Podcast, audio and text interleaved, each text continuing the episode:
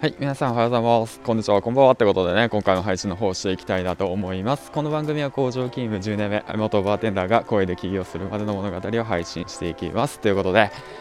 はい、えーとね、育児休暇が終わって、本日2日目、工場勤務ですね。周りを見渡したら、下を向いて携帯を触っている人たちや、まあ、タバコ吸ってる人たちや、まあね、楽しく会話をしている人たちや、楽しく会話してる人たちなかなか見ないんだけど、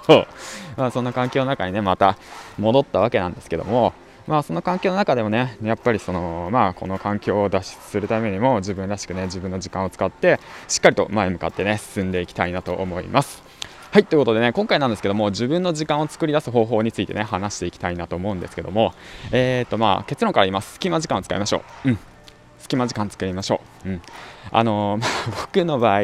というか、まあね、なかなかね、隙間時間もないよって思うかもしれないですけど、まあ、でも5分、10分あるはずです。5分、10分ある。うん。だからね、その5分、10分を使って、しっかりとね、自分の将来になるためにね、えーと、コツコツコツコツとね、えーと、知識や、あとはそうだな、情報をね、取り入れて、それを愚直にやっていくってことですね。まあ僕の場合だと、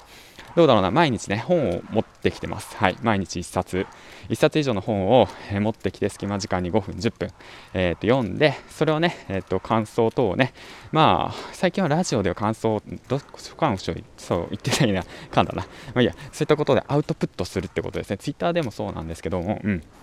そういったことをすることによって知識がね定着するし自分のためにもなるということなんですよ。あの、